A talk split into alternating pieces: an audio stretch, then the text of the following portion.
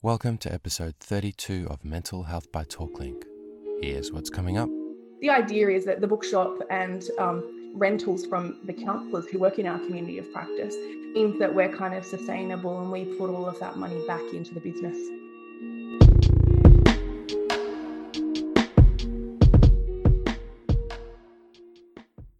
Hi, I'm Rawan, and today we're speaking with Amber Rules of Rough Patch, which is one of the few brick and mortar mental health social enterprises in Australia. Amber is a psychotherapist, a supervisor for other clinicians, and she's a very passionate businesswoman with a bit of a bleeding heart, keen to make the world a better place. Our conversation with Amber today will take a deep dive into the world of the social enterprise that she's launched. We look at the gap in the community that it fills, and we'll share Amber and her team's vision. Today's podcast is brought to you by talklink.com.au, a modern and approachable mental health directory helping Australians connect with the right mental health practitioners. All of the practitioners, so that's psychologists, psychotherapists, and counsellors, are available to see clients straight away, so no waiting lists. They're all independent, licensed, and insured, and available for online or in person consultations. The great thing about TalkLink is that you can see a short video of the therapists to get to know them a little and check out their training and experience, as well as their pricing in a transparent way to decide whether this is someone that you may like to connect with. Okay, let's dive in. Mostly, my day to day is um, clinical counselling and uh, looking after clients um, who are impacted by addiction, is my specialty. So, I've been doing that for about 10 years uh, until we kind of conceived of Rough Patch, and that has now become, uh, I guess, half of my day to day alongside with seeing my clients. When we had our first conversation, I learned a lot, and it would be great if if we could maybe revisit some of that because I'm sure a lot of our listeners would get value from that too. You started us on the journey of someone wanting to reach out. So let's say there's a listener and they feel like they're going through something and they want to connect in with someone. Could you just walk us through what the typical journey for someone would look like and maybe talk about some of the pain points that they may experience? Look, I think it, it's really tricky to get mental health care in Australia if you don't know how to go, go about it, uh, which is really unfortunate because, you know, like physical health, if you're in pain, in this case, emotional or mental pain, it's really hard to navigate those kinds of systems. But ordinarily, the way you would do it is go to a GP and talk to the GP about what's going on, and then they would probably refer you to a psychologist. Um, for those of us experiencing, you know, like a, acute mental health crises, we might go to the hospital or we might call a helpline and they might send an ambulance, that kind of thing. But for most of us, we've started at a GP. And I guess the GP would then refer us to a psychologist. The first pain point, I suppose, is getting to the GP talking to your GP about mental health can be difficult because it's not physical health and it feels a bit weird for some people. And then I guess the next pain point would be getting in to see a psychologist because their wait lists are so long, particularly since COVID. And not only getting in to see them, but finding one that you like. And most importantly, finding one that's sustainable and affordable. Because even though you get a Medicare rebate, I think it's about 84 something dollars at the moment. Uh, most psychologists charge significantly more than that. Some do bulk bill, uh, but ordinarily they're the ones who are booked out for months in advance. And when you do get in to see them, they might only be able to offer you an appointment every three or four weeks. Mm. So that can be really tricky for people as well, is actually finding someone that they can see and that they can afford to see because you have to pay out of pocket. So, say you pay $180 to see a psychologist, uh, you have to pay that full amount out of pocket and then they may refund you from the HICAPS machine on the spot, but you're still out of pocket about 90 something dollars. Mm. Yeah. I remember when we had our first conversation, I mentioned that we dug into the Medicare data a little bit more. And if you look at the number of mental health care plans prescribed by GPs and you look at the number claimed, there's this huge gap. There's about 70% of the consultations prescribed by GPs that aren't being used. People only using a third of their prescribed sessions. And that blew our mind when we looked at the data and we thought, you know, either people getting cured really fast or there's a bigger issue. Do you have any thoughts on why people aren't using the plans that the government's sponsoring and giving them? I mean, I think there's there's a really big disconnect between what the government thinks that people can uh, manage and what people can actually manage. And again, I mean that in terms of sustainability financially, um, uh, with wait lists, like getting to these places. And then the therapeutic relationship is a really, really important part of this.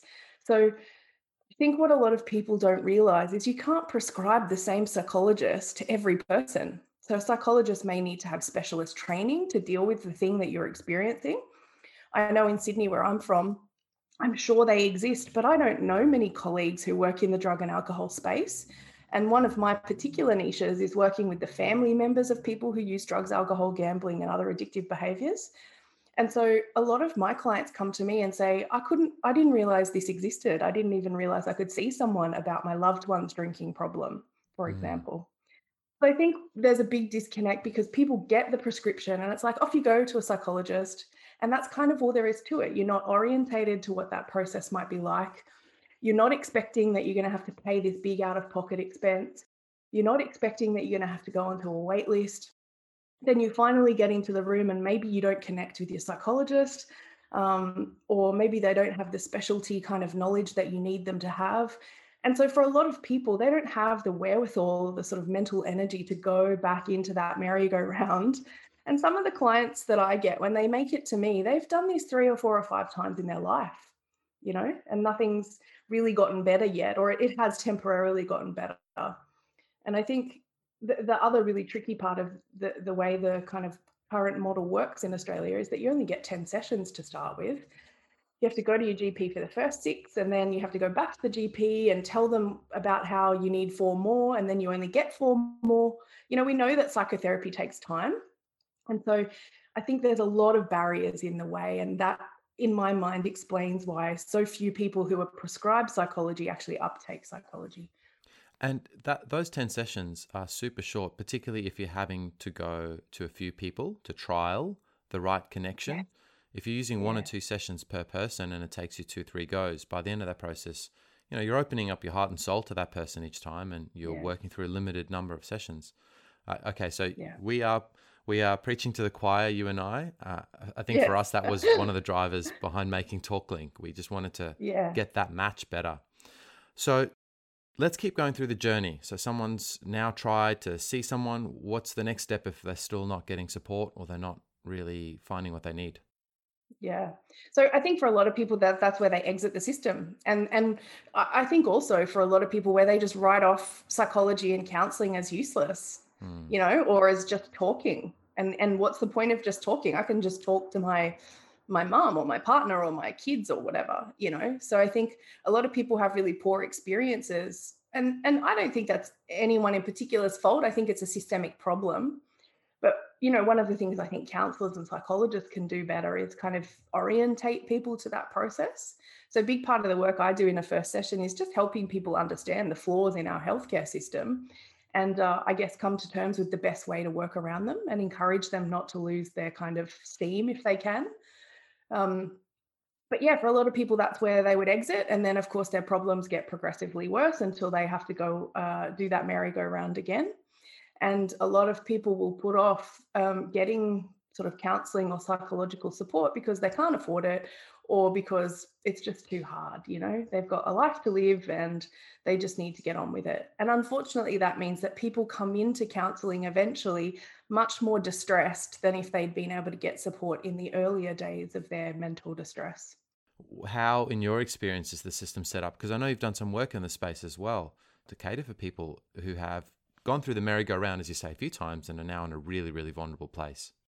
Yeah, Look, unfortunately, I don't think we do it well at all. And uh, again, I think in those NGO and publicly funded services, you just do the best with what you have when you're a therapist. And um, and a lot of those places are under resourced, underfunded, understaffed, under supported, you know, and it's a difficult system to work in. And so that makes it even more difficult to provide really good care to people because you you yourself are struggling. Um, but you know, I think for the for a person who has engagement with any type of psychological service, whether it's public or private, um, there's a lot of coming in and out and that's fine because that's also how our brains work right? We kind of learn by experiencing and then going away and kind of condensing what we've learned and coming back that kind of thing. But i think if we were able to do it better, if we were able to be a better holding space for clients and help them understand better, then I suspect um, that kind of acute crises would be reduced. And certainly, from what I understand from the research, although I, this is not my area of expertise, um, early intervention works. You know, supporting people before it gets bad works. So, and I think one of the things that is really left out of the mental health conversation um, generally is the clinicians who work in the practices or in the funded services. Because if we're not in a good headspace, if we can't provide compassion and patience and support and even just the time to explain how all of this stuff works, what chance does a client have? They don't understand how these things work. And so I think that's a really big important part of the puzzle as well is making sure our clinicians are better resourced. Yeah, I want to go back to what you said earlier. If someone's listening and they've got a family member who might be struggling with addiction, you talked about doing therapy specifically with them. And mm. I want to know more about that. What would you do and what work is there to be done? Yeah. Look, it's different than sort of traditional counseling or psychotherapy in that generally speaking, you don't do longer term work with those types of clients. It's more about orienting them to the healthcare system and helping them figure out ways to get support either for themselves or for their loved one. Um, I, many of my clients, I will say, have come to me for support with a family member and then ended up staying to do their own therapy. Um, but that's kind of, I guess, separate to what they come for in the first place, which is to kind of try and understand how they can help the person who either isn't ready for change or who wants change but doesn't know how to go about it. And oftentimes, people, particularly who've experienced addiction, uh, have been around the merry-go-round of trying to get treatment and get get support, and it is incredibly difficult. And so, of course, this causes a massive amount of strain in families.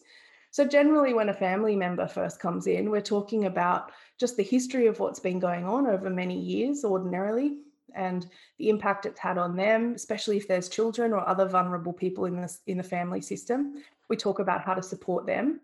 And uh, there's a lot of, I guess, uh, attempting to understand why the person is behaving the way they are, you know, and why addiction has become such a big part of their life. And um, trying to find ways for the family member to look after themselves while being, I guess, moderate with the person who's using. So not completely cut them off, but not allow them to behave in ways that is really detrimental to the rest of the family. Mm.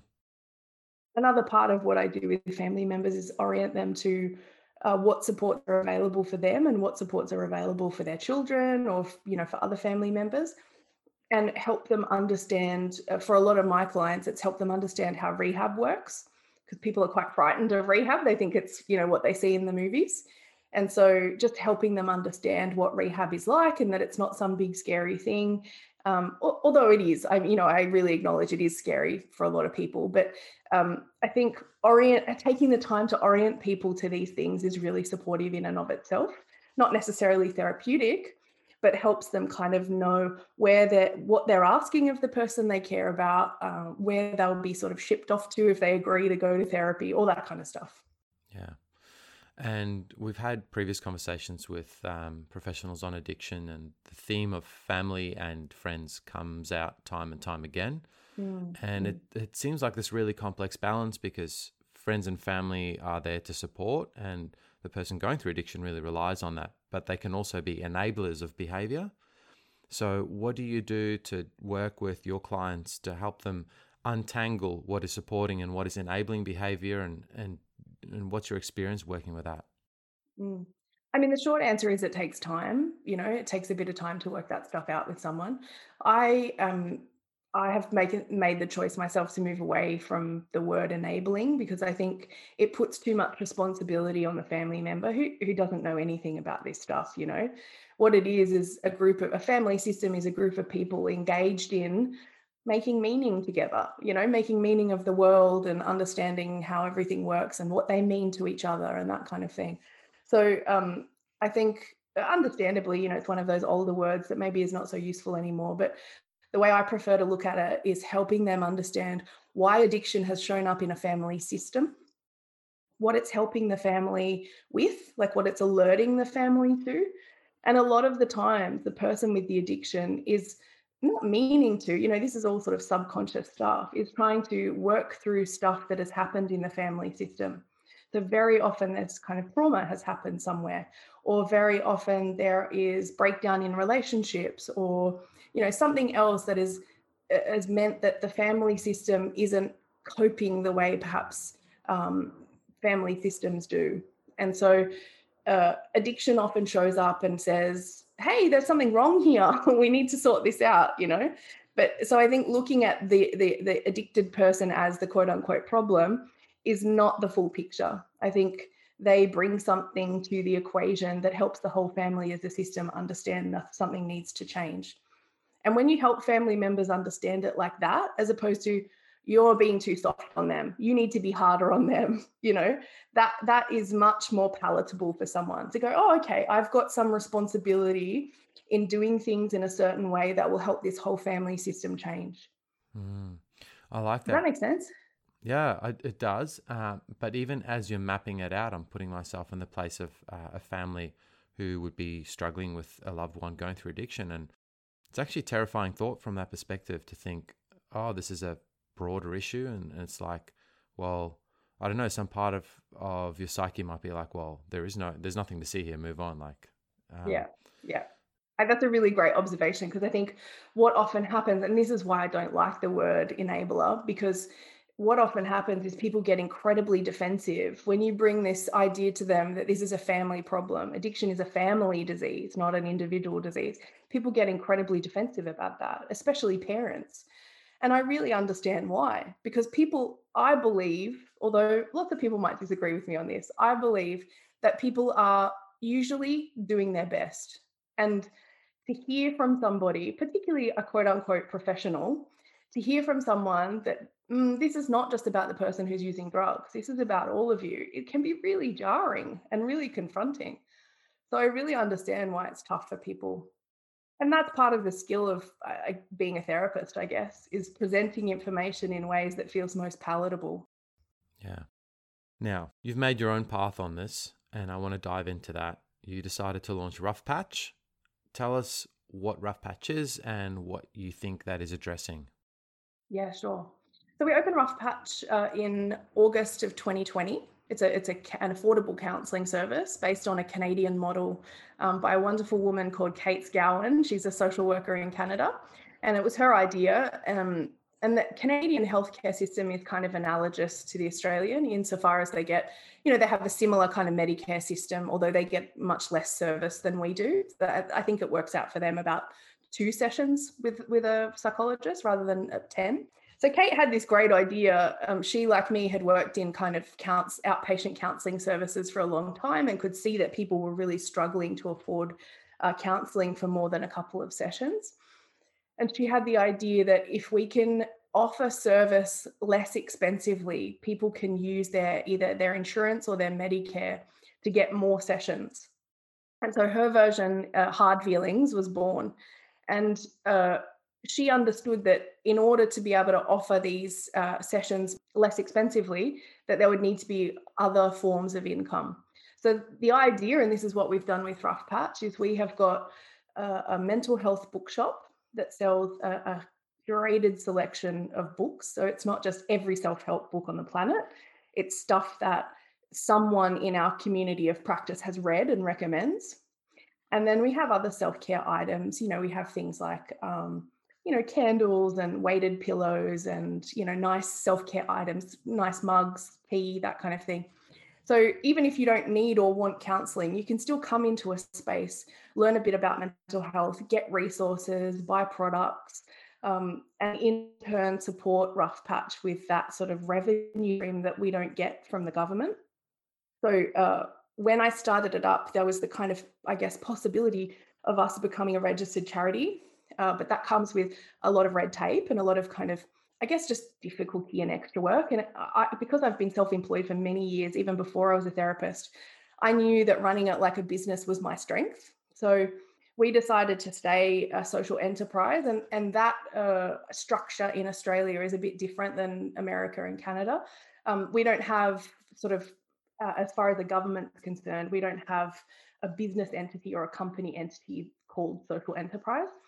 So we're technically a for profit business, but we commit to operating like a social enterprise, which basically just means we make money for good. And I will say we don't make a lot of money, you know, especially not in our first year of operating. But the idea is that the bookshop and um, rentals from the counsellors who work in our community of practice means that we're kind of sustainable and we put all of that money back into the business. And then the other part of Rough Patch is the actual counselling. So we've got a team, I think we've got about 14 at the moment, counsellors who work with us. And uh, they effectively rent rooms from Rough Patch, but they rent them very, very inexpensively. And any private practice counsellor can tell you that, that the overheads of being a counsellor is quite expensive. You know, it's not just room rent, but also clinical supervision is incredibly expensive. And you have to do about 15 hours of that a year, maybe 150 or $200 a pop. You have to do a certain amount of uh, professional development. So you might spend five, uh, anywhere from 500 to $5,000 a year doing professional development. And there's insurances, uh, practice management software, computers, you know, Zoom subscriptions, all that stuff. So it is quite expensive to be a private practitioner. So we reduce the cost not only of the room rentals, but all of those wraparound things by offering free or very low cost service. So we, because we're a collective, we can uh, ask people to support us by giving us free or very low cost training. Or if we need to, we can pool our resources and have a trainer come and see us. And, uh, and you know, between the sort of 15 of us, that becomes more affordable. Rough Patch also provides um, lots of free practice management resources. Um, and I'm always here, you know, I manage the day to the day of the practice. So I'm always here to give people support, advice, um, and uh, just a shoulder to cry on or someone to run something past. So it makes private practice less lonely as well, which is another thing I think that people in private practice find difficult. So those two things together are the main parts of our business, I guess. We we offer uh, counselling on a sliding scale between sixty and ninety dollars per session, and of course the counsellors can do that because their costs are reduced. And we also have this sort of declinicalized space where people can walk in, have a bit of a browse through the books, um, you know, have a look around, have a chat with whoever's in the shop. And then if they don't need or want counseling, they can, you know, get some mental health access. And if they do, and this happens quite a lot, is we have people come in and kind of have a look around the shop and then we'll turn around and say, like, oh, hey, I was just wondering, maybe you could tell me a bit about the counseling. And so we've had quite a few clients come through that way. So it, it makes the entry point easier. You know, it doesn't feel as scary to walk into a, a sort of a counseling practice and inquire about counseling which I think for a lot of people is really important because counseling isn't terribly well understood, I don't think, or psychology, you know. And so having a place where people can ask questions without feeling like they have to call and do it very formally on the phone. And oftentimes those practices are answered by a receptionist rather than the actual mental health professional. And so I think people like to ask questions of a counselor or, a psychologist um, and often can't do that. So we make that really accessible for people. Sounds like an amazing offering, and it sounds like really cool work that you're doing. To put this into perspective um, for our listeners, you said that your counsellors charge between 60 and $90 for a consultation. What is a typical consultation cost for a counsellor, and how much of a discount are you offering therefore? You know, it does depend, of course, on on whatever the the the market rate varies. I guess is what I'm saying. Um, but I think we're offering on average about a third of the cost of what it would cost to go and see a counsellor, and maybe even more in terms of a psychologist. So, there are definitely sorry, times as, as a discount. So you're offering like a thirty yeah. percent drop on what you would normally pay. No, like a seventy percent drop. oh wow! Yeah, yeah, yeah. Uh, but but are your counsellors still getting paid the same amount because you're absorbing these things through the overheads, or are your counsellors actually agreeing to work for a lower fee because of the bigger picture that they see here? Yeah, so it's kind of both. Um, counsellors definitely join us because they feel passionately about the model and about affordable and accessible mental health care. So it, it is definitely that they are sacrificing, um, eh, I guess, you know, they get paid an hourly wage that's about the same as what the award wage that you get paid in a, a, a, a non-government organization, you know, like a, an outpatient counselling service. So that's called the SCHADS Award. I assume that's national, but in at least in New South Wales, it's called the SCHADS Award. And I think, uh, you know, I've worked at different places, um, so it can vary a little bit, but I think the SCHADS award at the moment is about $39 an hour, something like that's, that. It's not a lot of and money, is it? It's really not. And, and it doesn't kind of, uh, in my opinion, it's really, you know, some of my colleagues have got PhDs, you know, have done two or three degrees and they get paid $39 an hour.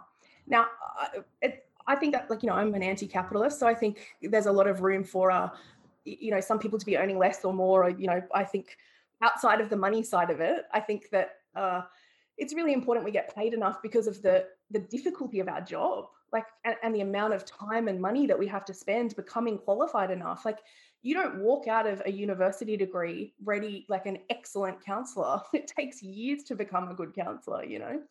So I think that's a really difficult thing for a lot of people in our industry. But yet you've got sorry, I'm just I'm going back to that. Yet you've got staff on hand that have PhDs that are working for thirty nine dollars an hour. So why are they doing that? Because they believe in the work. Because we're all a bunch of like bleeding hearts, which you know is wonderful. It's such a great, lovely thing that I, so many of my colleagues do this work because they believe in it and they believe that uh, counseling makes better not only individuals but communities and because it's wonderful work like the thrill of getting to support someone and getting to connect with people on really a deep level it's out of this world. Like it's a you know those those kind of adrenaline people who like love jumping out of planes and stuff like that? Yeah. we're sort of like that except with feelings. Mm you know so we love the opportunity to like really get in there with someone and you know really understand what it's like to be them and help them change their perspective if that's useful and you know so we love that stuff. And so any counselor who loves being a counselor will tell you that they that that's kind of what feels good about this work and so a lot of our counselors are here because yes they want to support people because they understand it's good for people and good for communities do you offer that sort of reduced rate to everyone, or are you basically triaging and deciding this person may be more vulnerable, or they tell you, I don't have cash, and then you sort of adjust it from there? Mm. So we just uh, we allow people the dignity of choosing their fee for service within our sliding scale.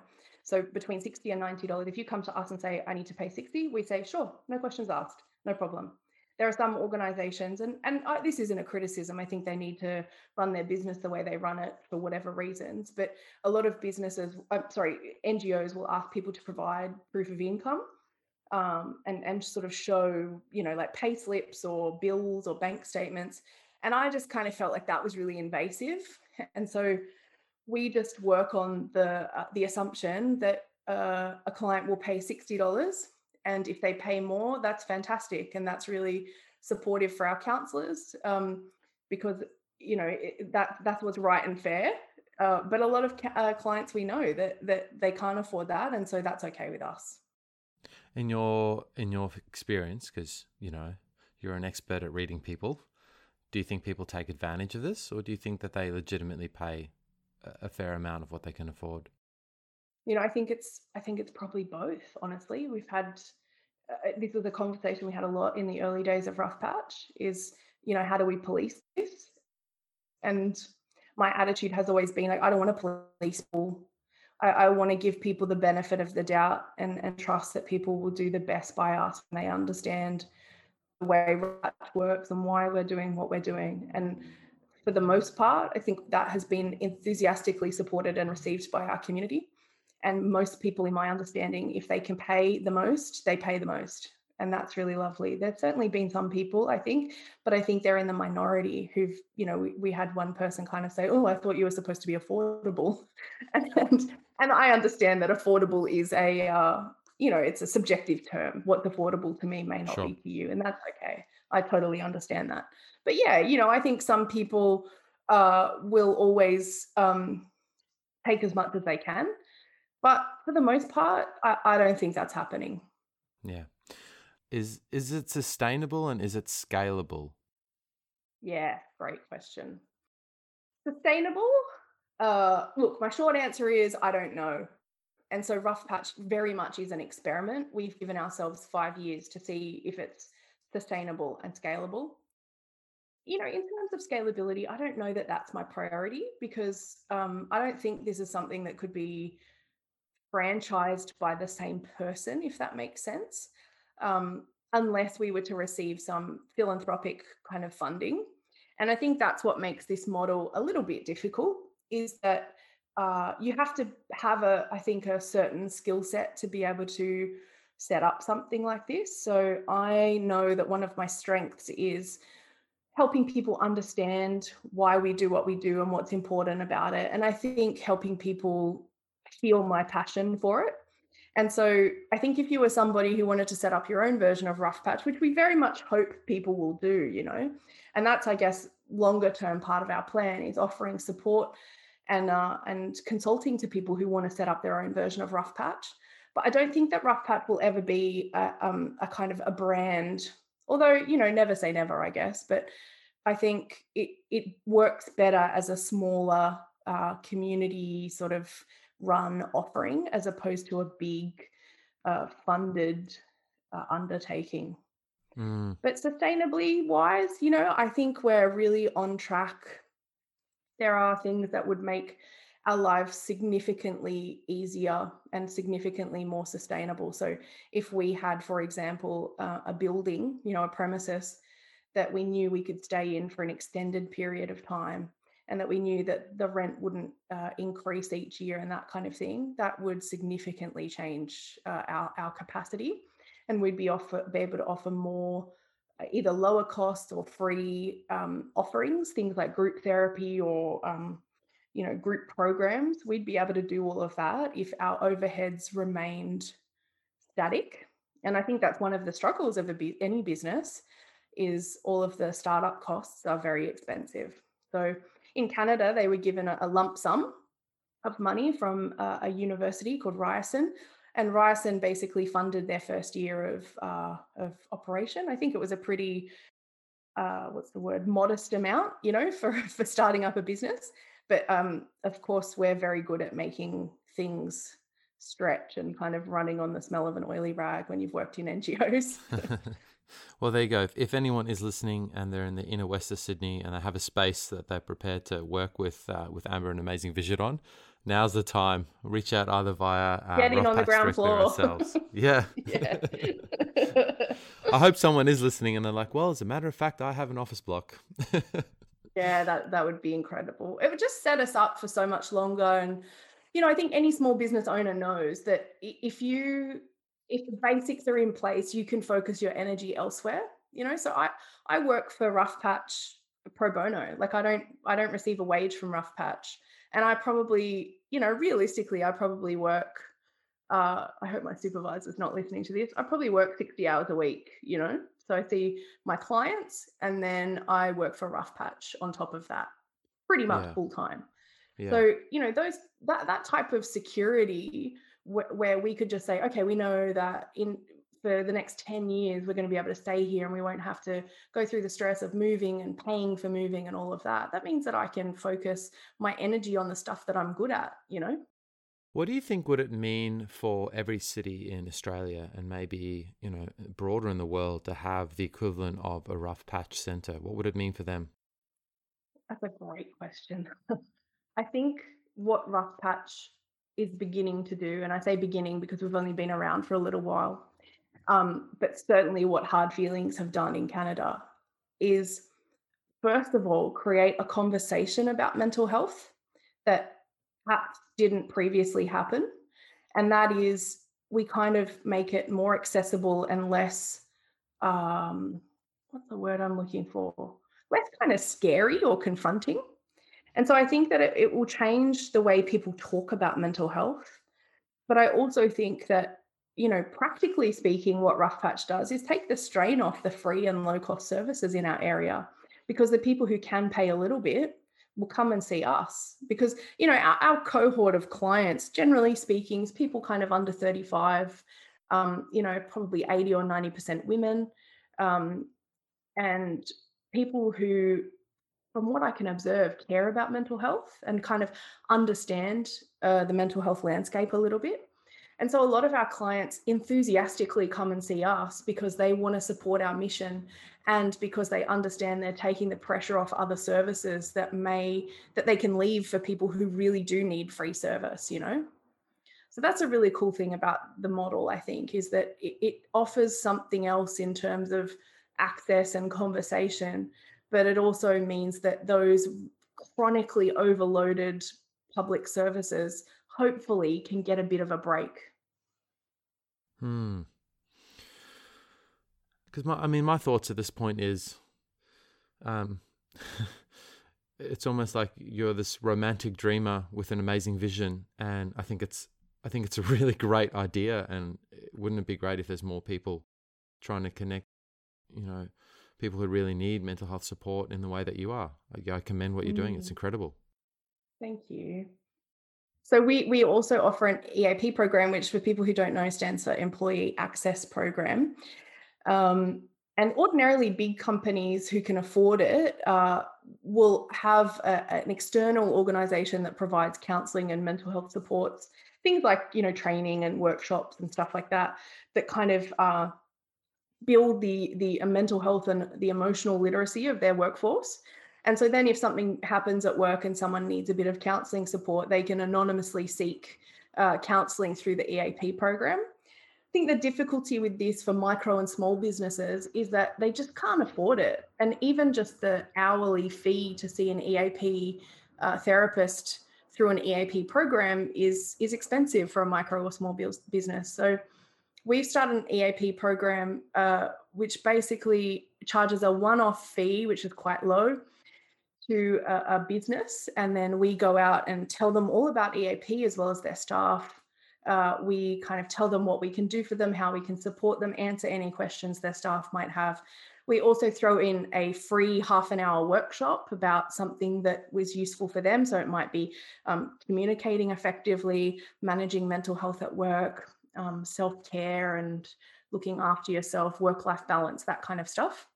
And then they just pay uh, a, a, fee each time their uh, employee seeks counselling through Rough Patch and uh, it's much less than the fee if you were going through a traditional EAP program. And then there's no monthly kind of retainers or anything like that. So if your client, um, sorry, if your staff use one session a year, you get charged for one session a year. So we're hoping that this will mean that micro and small businesses can afford to kind of have uh, mental health supports in place for their staff that aren't too expensive.